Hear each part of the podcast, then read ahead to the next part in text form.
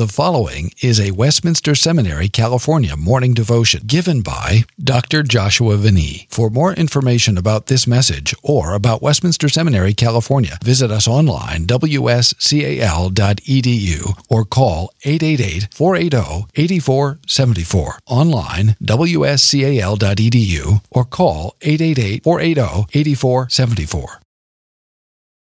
Let's pray.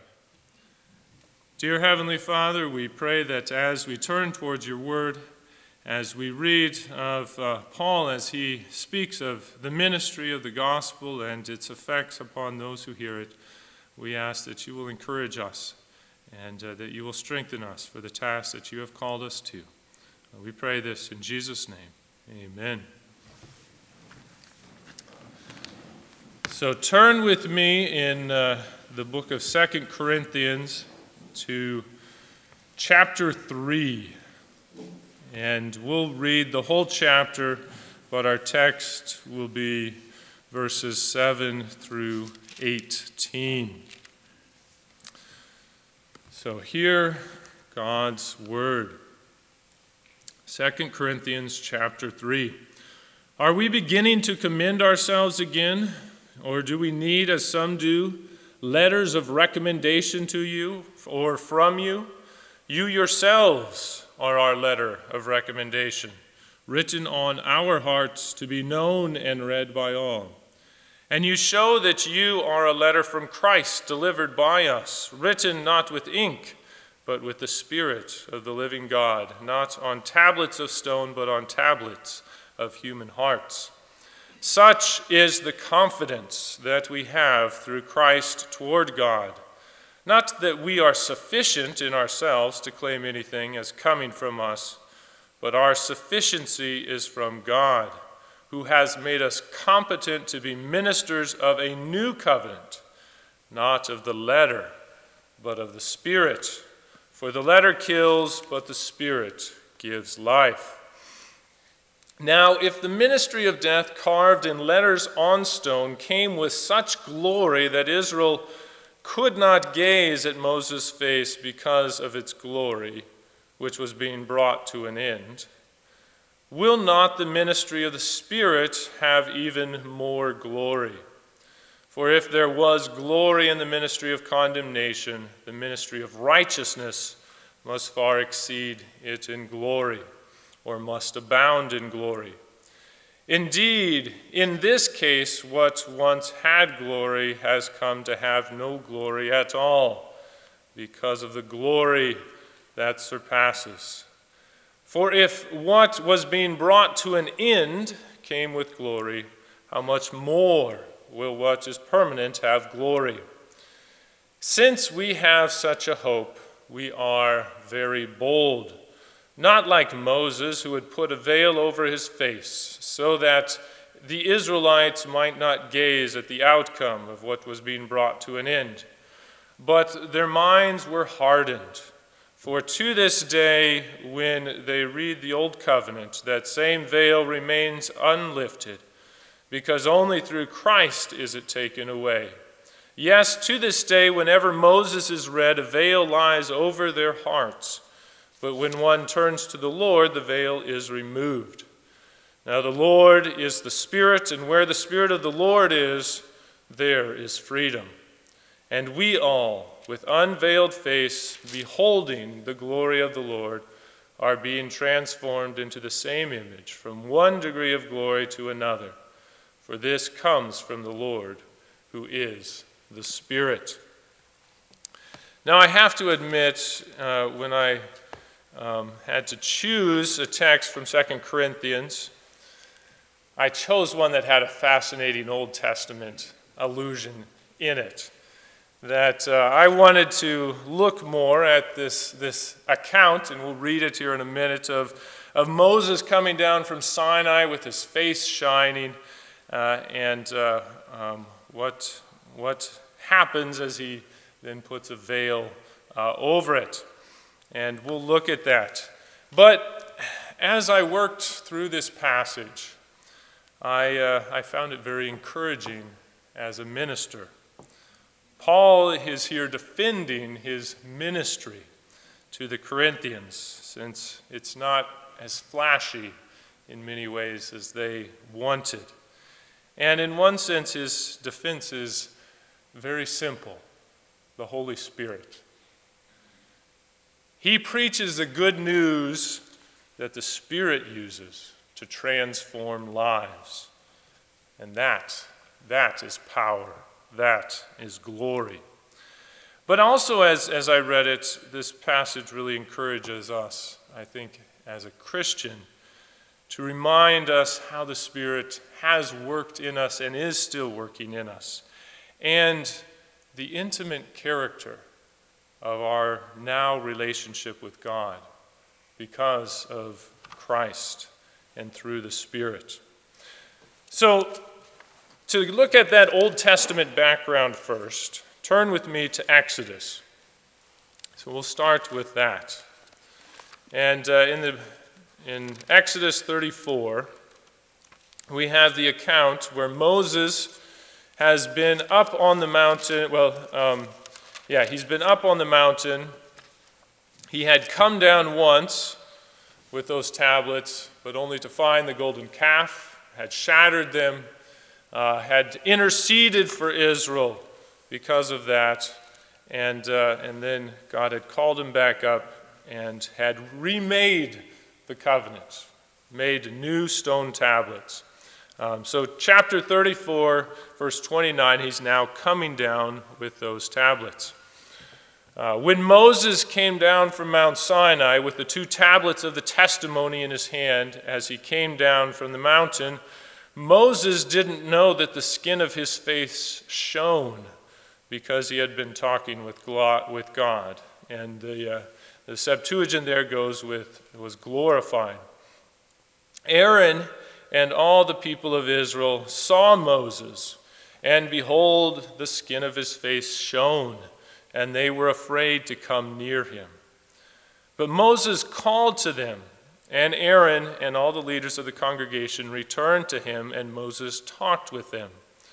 Afterward, all the people of Israel came near, and he commanded them all that the Lord had spoken with him in Mount Sinai.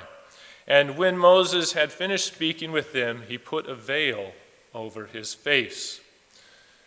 Whenever, and so now we get this is a continual practice, whenever Moses went in before the Lord to speak with him, he would remove the veil until he came out. And when he came out and told the people of Israel what he had commanded, the people of Israel would see the face of Moses, that the skin of Moses' face was shining. And Moses would put the veil over his face again until he went in to speak with them. Uh, so he comes down and his face is shining. They're afraid. He calls them, he speaks God's word to them, and then he puts this veil on. And then it says that was this continual practice. When he went in to the tent of meeting to speak with God, he'd remove that veil he would then come out, speak to them what God's word was, and then put that veil back on. Well, in our passage, uh, in the beginning, uh, 7 through 11, Paul is alluding to the first part of that, him coming down and that glow in Israel um, uh, having fear because of it. And then in the latter part, he speaks about that veil. So let's look at 7 through 11 first. And, and in this, Paul is taking up this criticism that he doesn't have power and glory as some others do. And we could say his argument is rather simple. He's arguing from the lesser to the greater and saying if Moses' ministry, his inferior ministry, had glory, how much more will the greater ministry of the Spirit have glory? The complexity, maybe, comes in as we try to understand the way he's characterizing Moses' ministry as inferior uh, and how he uses this passage um, to do that. Uh, and he makes two points about Moses' ministry to contrast with his ministry. And he contrasts the, the results and their permanence. Uh, and that helps us to see that, uh, that, Mo- that Moses had this ministry that was inferior to that of Paul in the new covenant. And maybe what's surprising about it is, is he more asserts these points. He's not here so much developing them, uh, proving them, but he's taking them as something the Corinthians know that he can assert that can then feed to his argument. So, to focus on the results, we've already, right before this, Paul has started this contrast. He starts talking about letters and then he gets into uh, hearts versus stones, um, already thinking of the old covenant. Uh, and so he's spoke, spoken about stone tablets in verse 3 and the letters on it. And what is the effect of the letter? Verse 6 it kills. Uh, and, and he continues with that in verse 7. What, what was this ministry of that old covenant? a ministry of death. And then verse 9, what was its result, right? Its, the result was death, its result was also a ministry of condemnation. Uh, he puts those terms both out there. That law, that those tablets as they came down, they contained that law that uh, said uh, those who kept this law would live but in this context, we know what Israel's results will be. The golden calf has just happened. We know their sinful hearts. They can't keep that law. That law will condemn them. That law will produce that death sentence for them. And in contrast, Paul, he's been speaking of his ministry, and it's of the Spirit. It's this life giving one, the Spirit riding on human hearts. He says that in 4 and 6. And in our passage, he continues that as, uh, as he calls it in, uh, in verse 8, right? This ministry of the Spirit. And what are its results? We get in verse 9, it's this ministry of righteousness. This is the contrast. The Spirit, what does it do? It applies that work of Christ to us, imputes Christ's righteousness to us, and also transforms us. Transforms us to his image, that righteous image, so that even now we walk according to God's law. So that law that it was powerless in that the Spirit, the Spirit now there is this power. What's maybe the newer element here is this idea of what is lasting the impermanent versus the permanent. And Paul, in verse 7, as he's talking about this ministry of death, he, uh, he says that it, it, came, Moses came with, uh, right, this face that was, was shining with glory as he came down from the mountain, so that Israel, their reaction was fear, just like at Sinai. Israel had pulled back in fear, then Moses comes down, and they pull back in fear of him. Uh, so we have that similar reaction. But he adds that that glory, um, and as the ESV puts it at the end of, of uh, 7, it was being brought to an end.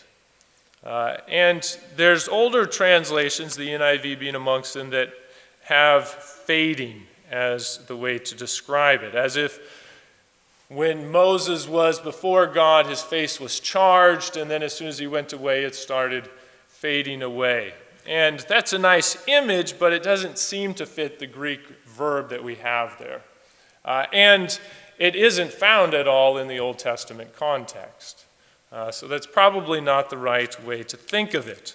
Um, instead, Moses, why does he have this reflection of God's glory? Well, we have to remember, as part of his intercession for Israel, he had asked God to show him his glory. And God said, You can't see my face, but just my back part, but I will pass by before you. And so he had done that on the mountain. And now, because of that experience, Moses reflects God's glory to Israel uh, in his face. And so it was probably this permanent thing that he had um, throughout the rest of his ministry. Uh, so then, what is Paul doing in verse 7 as he says this glory was being brought to an end?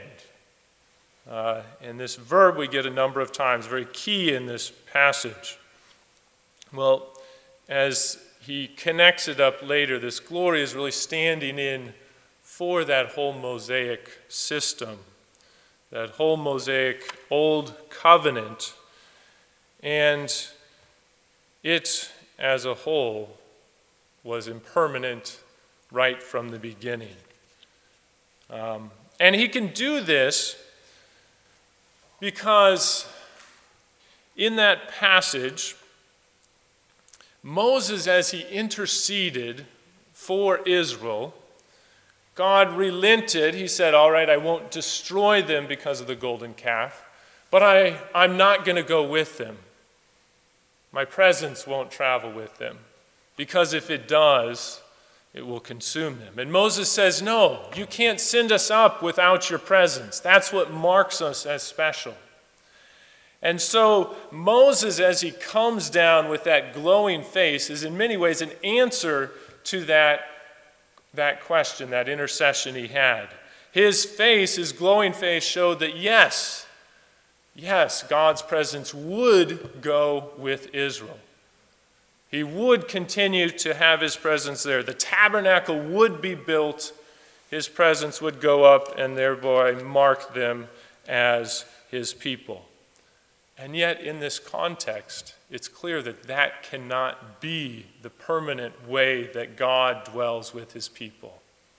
Right from the beginning, the need for something greater was shown. It was already being brought to an end as the mean of God's presence.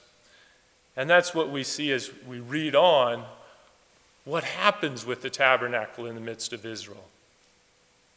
What does it produce? Well, Israel complains, they sin. What happens? Wrath comes out from that tabernacle and consumes them. As he said, condemnation and death it consumes them. So, Paul, in contrast, this ministry of the Spirit, of righteousness, it is this ministry that is permanent. Why? Because it has provided in that righteousness the sure and lasting way for God to be present with his people. And that's the contrast that Paul brings out in verse 11 there. For what was being brought to an end, right? This whole mosaic shown in that glory in Moses' face, it was from the beginning being brought to an end. It could never be that final solution. If it came with glory, how much more the permanent? We now have a way that God can dwell with his people. And the, uh, the verse 10 is a difficult verse, but I think it tells us how these two relate.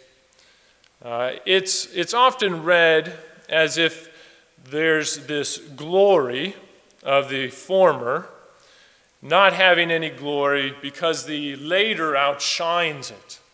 Uh, many use the sun comes out, and thereby you no longer see the moon and the stars.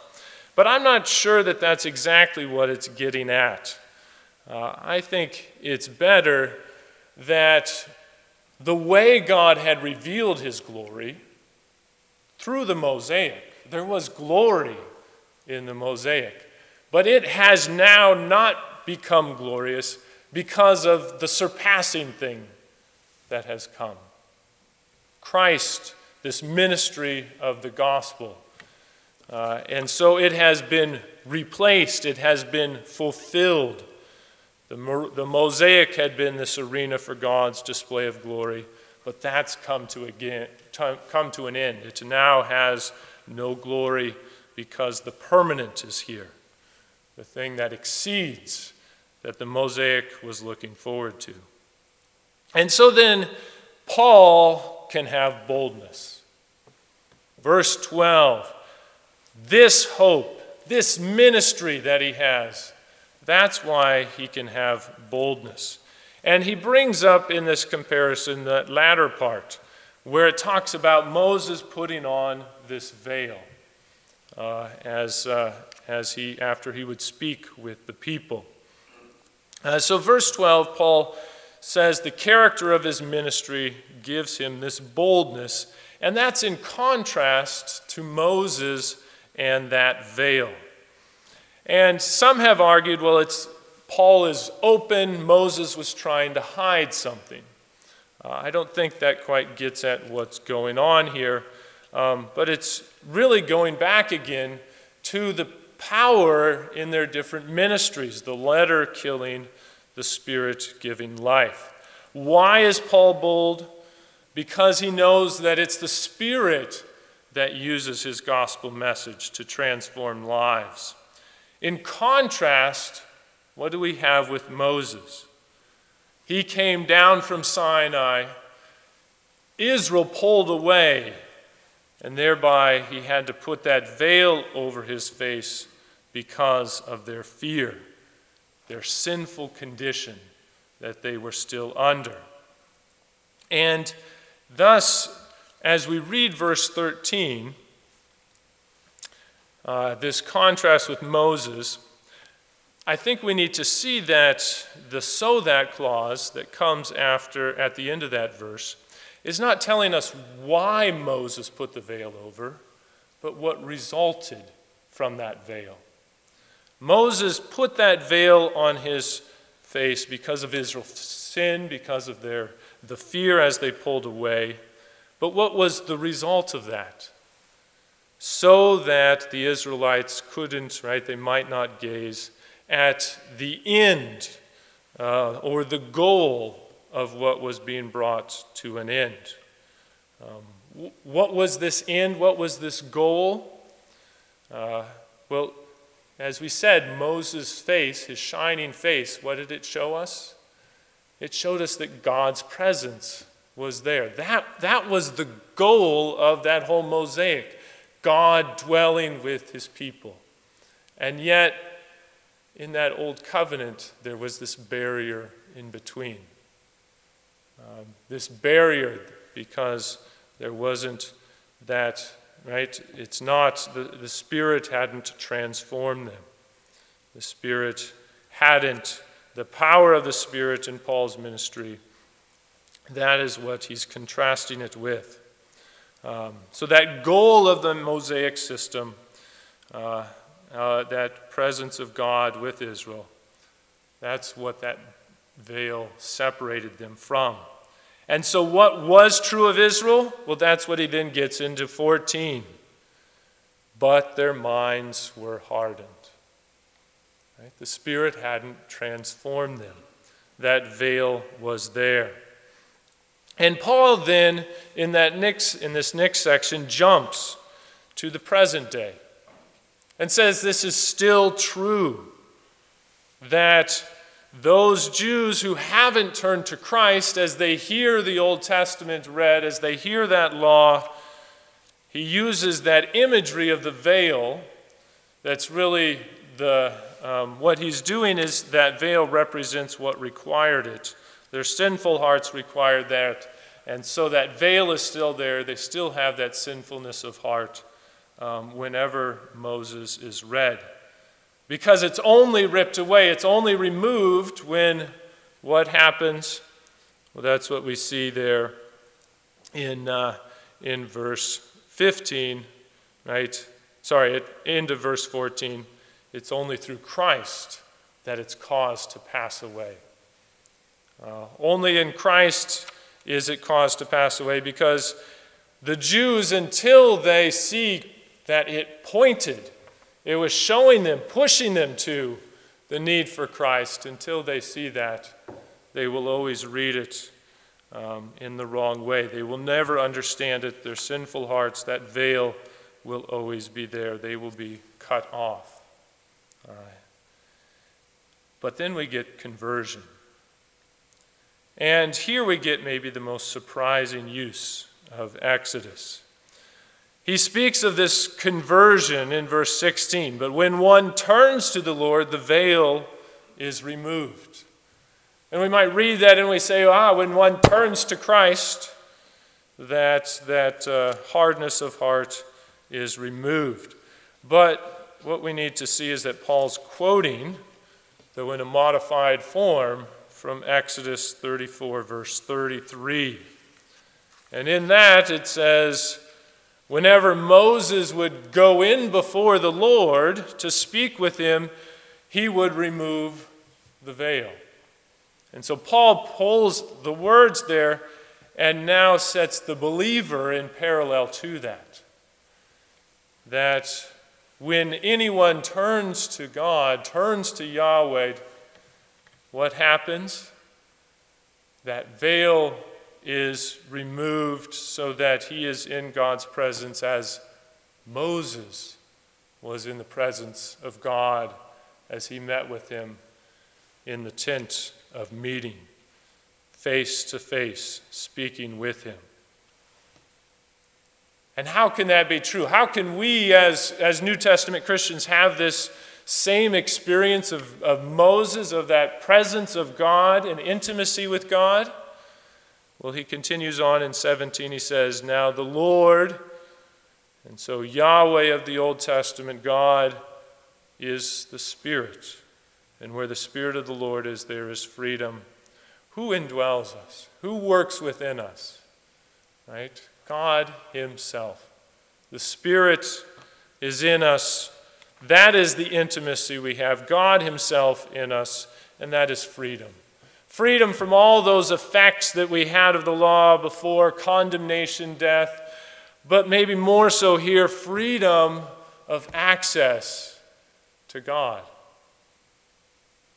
we have freedom. And because of that work of the Spirit, he then closes in verse 18 this section. We, with unveiled faces, like Moses, are able to gaze, behold, on the glory of the Lord.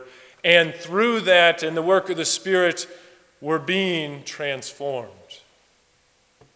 We're being transformed from one glory to another. The glory we already see now in changed lives as the Spirit's work is evident in us, and that glory we look forward to in the future as we see the consummation. And so, as we think of that, we can't help but see what a great salvation we have. And as ministers, as those who have this message to proclaim, what a great message we have. Who is sufficient for it? Only through the Spirit. To all God be praise and glory. Amen. Let's pray. Dear Heavenly Father, we in our in our lives are so often discouraged by outward appearances and yet we know that you are the one sovereign, working and changing. And as we see those who are sinful, rebellious, and hateful to you and their neighbor changed into children of God, may we see the glory there and the power of the Spirit and rejoice and be encouraged and know that it is all in your sufficiency. And may that push us, may that cause us to proclaim more and more the glories of your grace, knowing that the Spirit will use the Word to accomplish its purposes. And so we place all our confidence in you. And we pray this in Jesus' name. Amen. Copyright 2015, Westminster Seminary, California. All rights reserved. You are permitted to reproduce and distribute this material in any format, provided that you do not alter the wording in any way and that you do not charge a fee beyond the cost of reproduction. For web posting, a link to this document on our website is preferred.